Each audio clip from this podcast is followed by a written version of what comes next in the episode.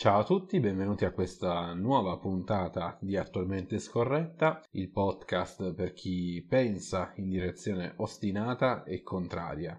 Siamo giunti all'ottavo episodio, un episodio che sarà un po' particolare, un po' perché fuori comunque sta piovendo, quindi magari nei rumori di sottofondo potreste sentire il battito della pioggia sui, sui vetri, un po' perché vi parlerò di un argomento molto delicato, ovvero il progetto di svendere l'Italia e il lavoro italiano all'estero. Vi ricordo che potete seguirmi sia su Facebook, mi trovate come Lorenzo Muttostella, che su Instagram, chiocciola attualmente scorretta. Buon ascolto! Inizierò col dire che ho deciso di non parlare dell'episodio di Silvia Romano. Ho deciso di non parlarne perché al di là delle opinioni che ognuno di noi può avere riguardo a quanto è accaduto a questa ragazza, nessuno prima di un bel po' di tempo potrà mai sapere la verità su quanto è accaduto, sul riscatto, sulle trattative e su ciò che le è accaduto laggiù. Quindi, visto che mi sembra abbastanza inopportuno riportare un'opinione senza alcuna base solida alle spalle, preferisco evitare di parlarne. In questo ottavo episodio di Attualmente Scorretta invece ho deciso di tornare a parlare del ministro Bellanova. Il ministro Bellanova già precedentemente protagonista di una, di una puntata di Attualmente Scorretta, l'ultima, in cui ne ho già parlato più e più volte riferendomi a lei in termini non proprio entusiasti, diciamo. Sicuramente le lacrime in diretta televisiva, soprattutto da parte di un ministro, da parte di un ministro donna, abbiamo visto che effettivamente funzionano alla grande per avere l'occhio dell'Europa puntato su di sé. Stavolta però non si parla di una manovra lacrime e sangue per gli italiani, forse perché tra l'altro lacrime e sangue italiani ne hanno versati già fin troppi, stavolta si parla semplicemente di un colpo di spugna che farà diventare automaticamente regolari dei clandestini sul suolo italiano al solo fine di poter accedere ai lavori agricoli. Ho già parlato nello scorso episodio di come questo non sia assolutamente un metodo normale e legale. A mio parere per contrastare il caporalato. Il caporalato si può contrastare in mille altri modi, ma ne ho già parlato nell'ultimo episodio, quindi non vorrei ripetermi. Ciò che più mi pare strano, anche se ormai le stranezze fanno parte del nostro quotidiano in Italia, anche a livello governativo, quindi diciamo ciò che più mi fa stare male è come un disegno che sembrava perlomeno finora da far passare sotto traccia un progetto nascosto una sorta di, eh, di disegno da, da, complottisti, una cosa a cui potevano credere solo i complottisti, sia avvenuto tranquillamente alla luce. Il problema è che non molta gente, a mio parere, se ne sta accorgendo.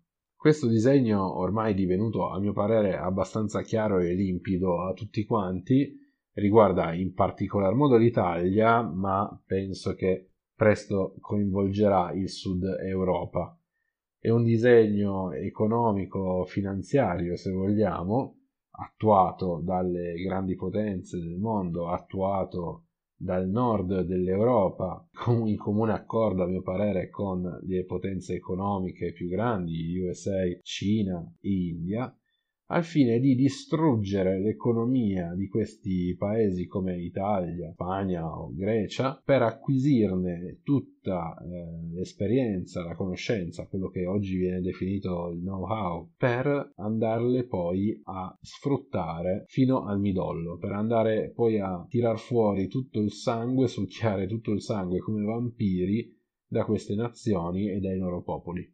Non vorrei essere troppo prolisso, quindi vi spiego in poche parole questo progetto che doveva essere a mio parere nascosto, ma che a quanto pare ormai non è più così nascosto.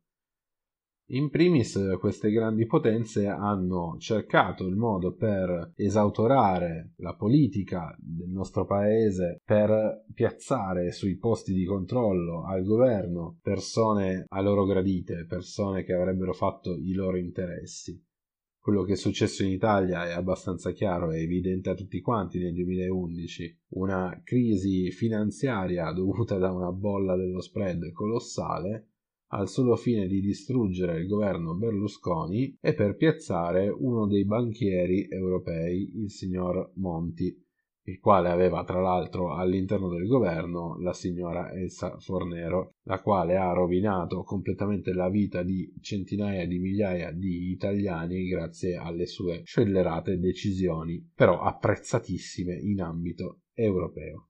Dopodiché hanno cercato di imporre tramite questi governanti molto poco attenti alla popolazione ma molto attenti agli interessi delle grandi potenze, hanno cercato di distruggere qualsiasi forma di eh, lavoro ben retribuito, qualsiasi possibilità di una crescita del mercato del lavoro in Italia. Ovviamente tutto questo doveva avvenire facendo sì che vi fossero delle persone in grado di sostenere questi governanti fantocci, che quindi da un lato distruggevano il mercato del lavoro italiano, l'industria italiana, il potere d'acquisto degli italiani e nel frattempo cercavano di dare un imprinting progressista al loro operato.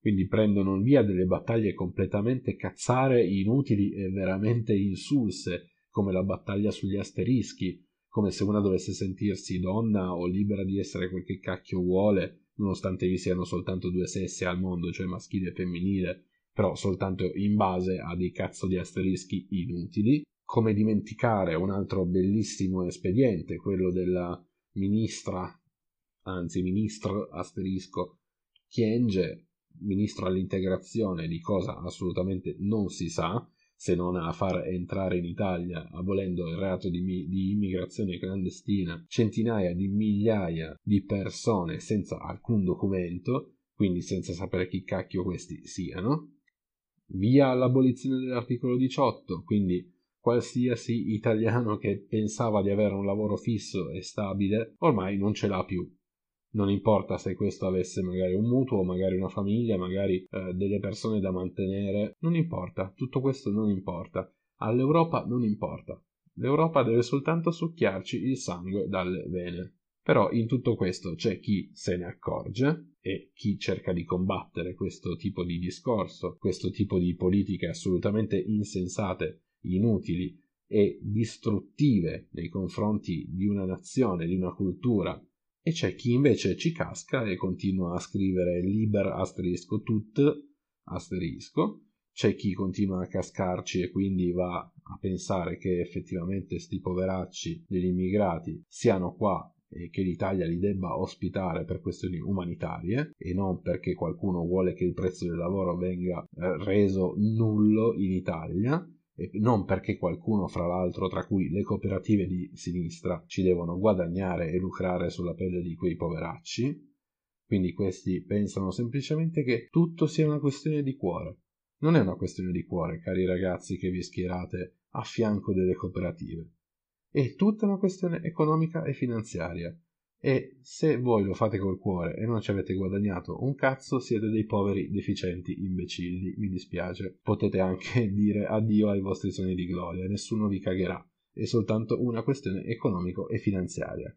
Comunque, tralasciando gli insulti, tutti questi disegni vanno alla fine in porto e contribuiscono a creare in Italia una situazione assolutamente disastrosa, sia per la popolazione che lavora, sia per gli imprenditori che cercano di mantenere dignitosamente in vita le proprie aziende. Infatti accade che tutte, la maggior parte anzi, delle aziende con una certa nomea, con una buona nomea alle spalle, con una gloriosa storia alle spalle, vengano semplicemente acquisite da capitali esteri per nulla al solo scopo di riuscire a conquistare, a strappare dalle nostre mani tutte le conoscenze e l'esperienza e fregandosene completamente dei lavoratori. Un caso esemplare, a mio parere, è quello della Ital Cementi. La Ital Cementi, chiaramente come capirete bene dal nome, non produce giraffe sotto sale ed è stata una grandissima industria italiana con una storia esemplare alle spalle che semplicemente è acquistata da questo gruppo di tedeschi al solo scopo di acquisire tutte le loro conoscenze, dopodiché hanno ben pensato di disfarsi di 400 dipendenti di Italcementi. Le dichiarazioni dell'amministratore delegato di Italcementi al momento dell'acquisto del gruppo tedesco sono state non c'erano alternative. Cioè lo Stato non ha assolutamente garantito nulla né agli imprenditori né ai lavoratori.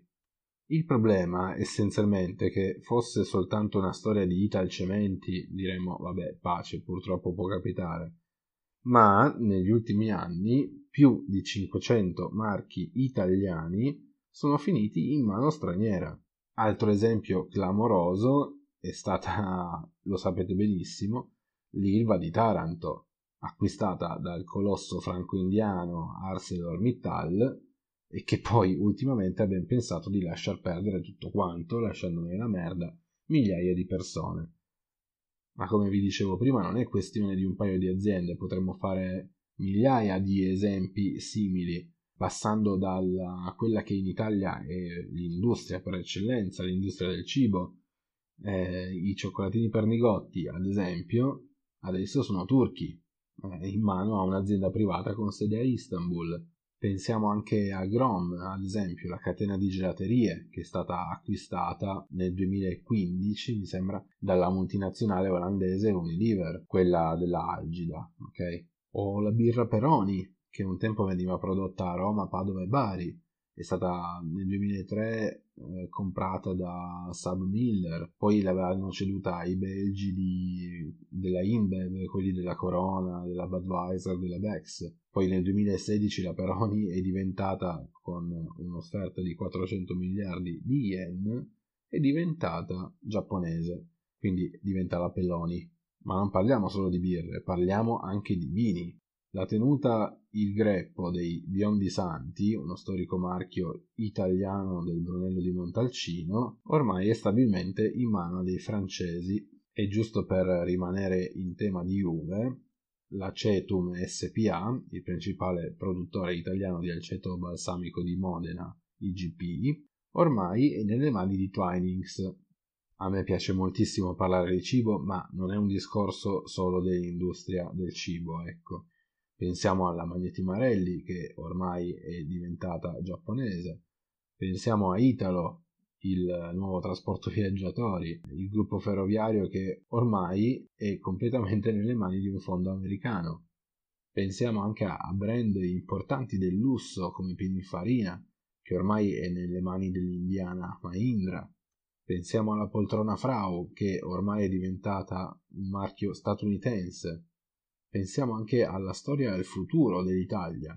Palazzo Broggi, ad esempio, uno storico palazzo milanese che è stato per anni, per decenni anzi, la sede della Borsa di Milano e per un bel pezzo anche sede dell'Unicredit, ormai è in mano alla FOSU, un fondo internazionale che sarebbe la più grande compagnia conglomerata privata della Cina.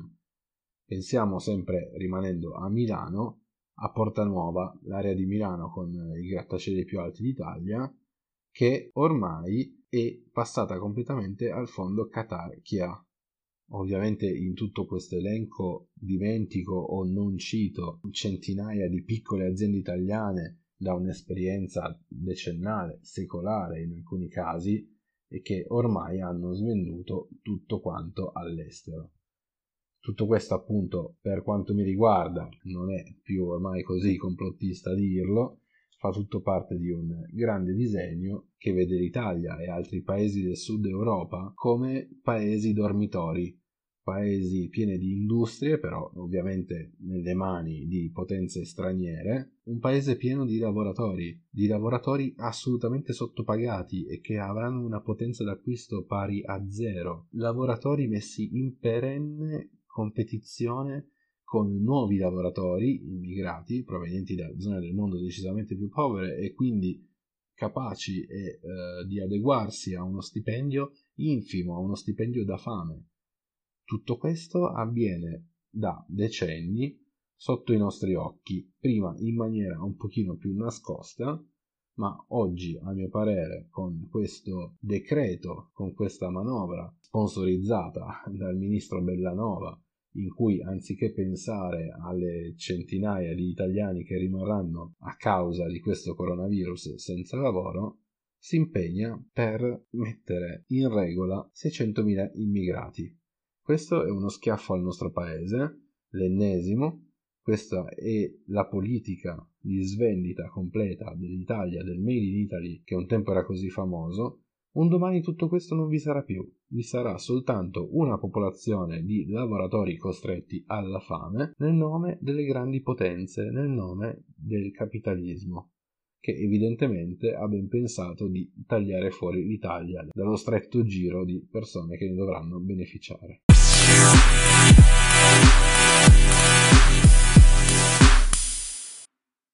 Questo ritengo sia uno dei temi più spinosi e difficili che in questo podcast abbia mai affrontato ed è per questo motivo che una volta ascoltato questo episodio di Attualmente Scorretta mi aspetto una serie di vostre opinioni. Mi piacerebbe sapere come la pensate a riguardo, riguardo al Made in Italy, riguardo al mercato del lavoro, riguardo all'immigrazione clandestina regolarizzata. Detto questo vi saluto, vi auguro un buon fine settimana e mi raccomando siate sempre scorretti. Ciao!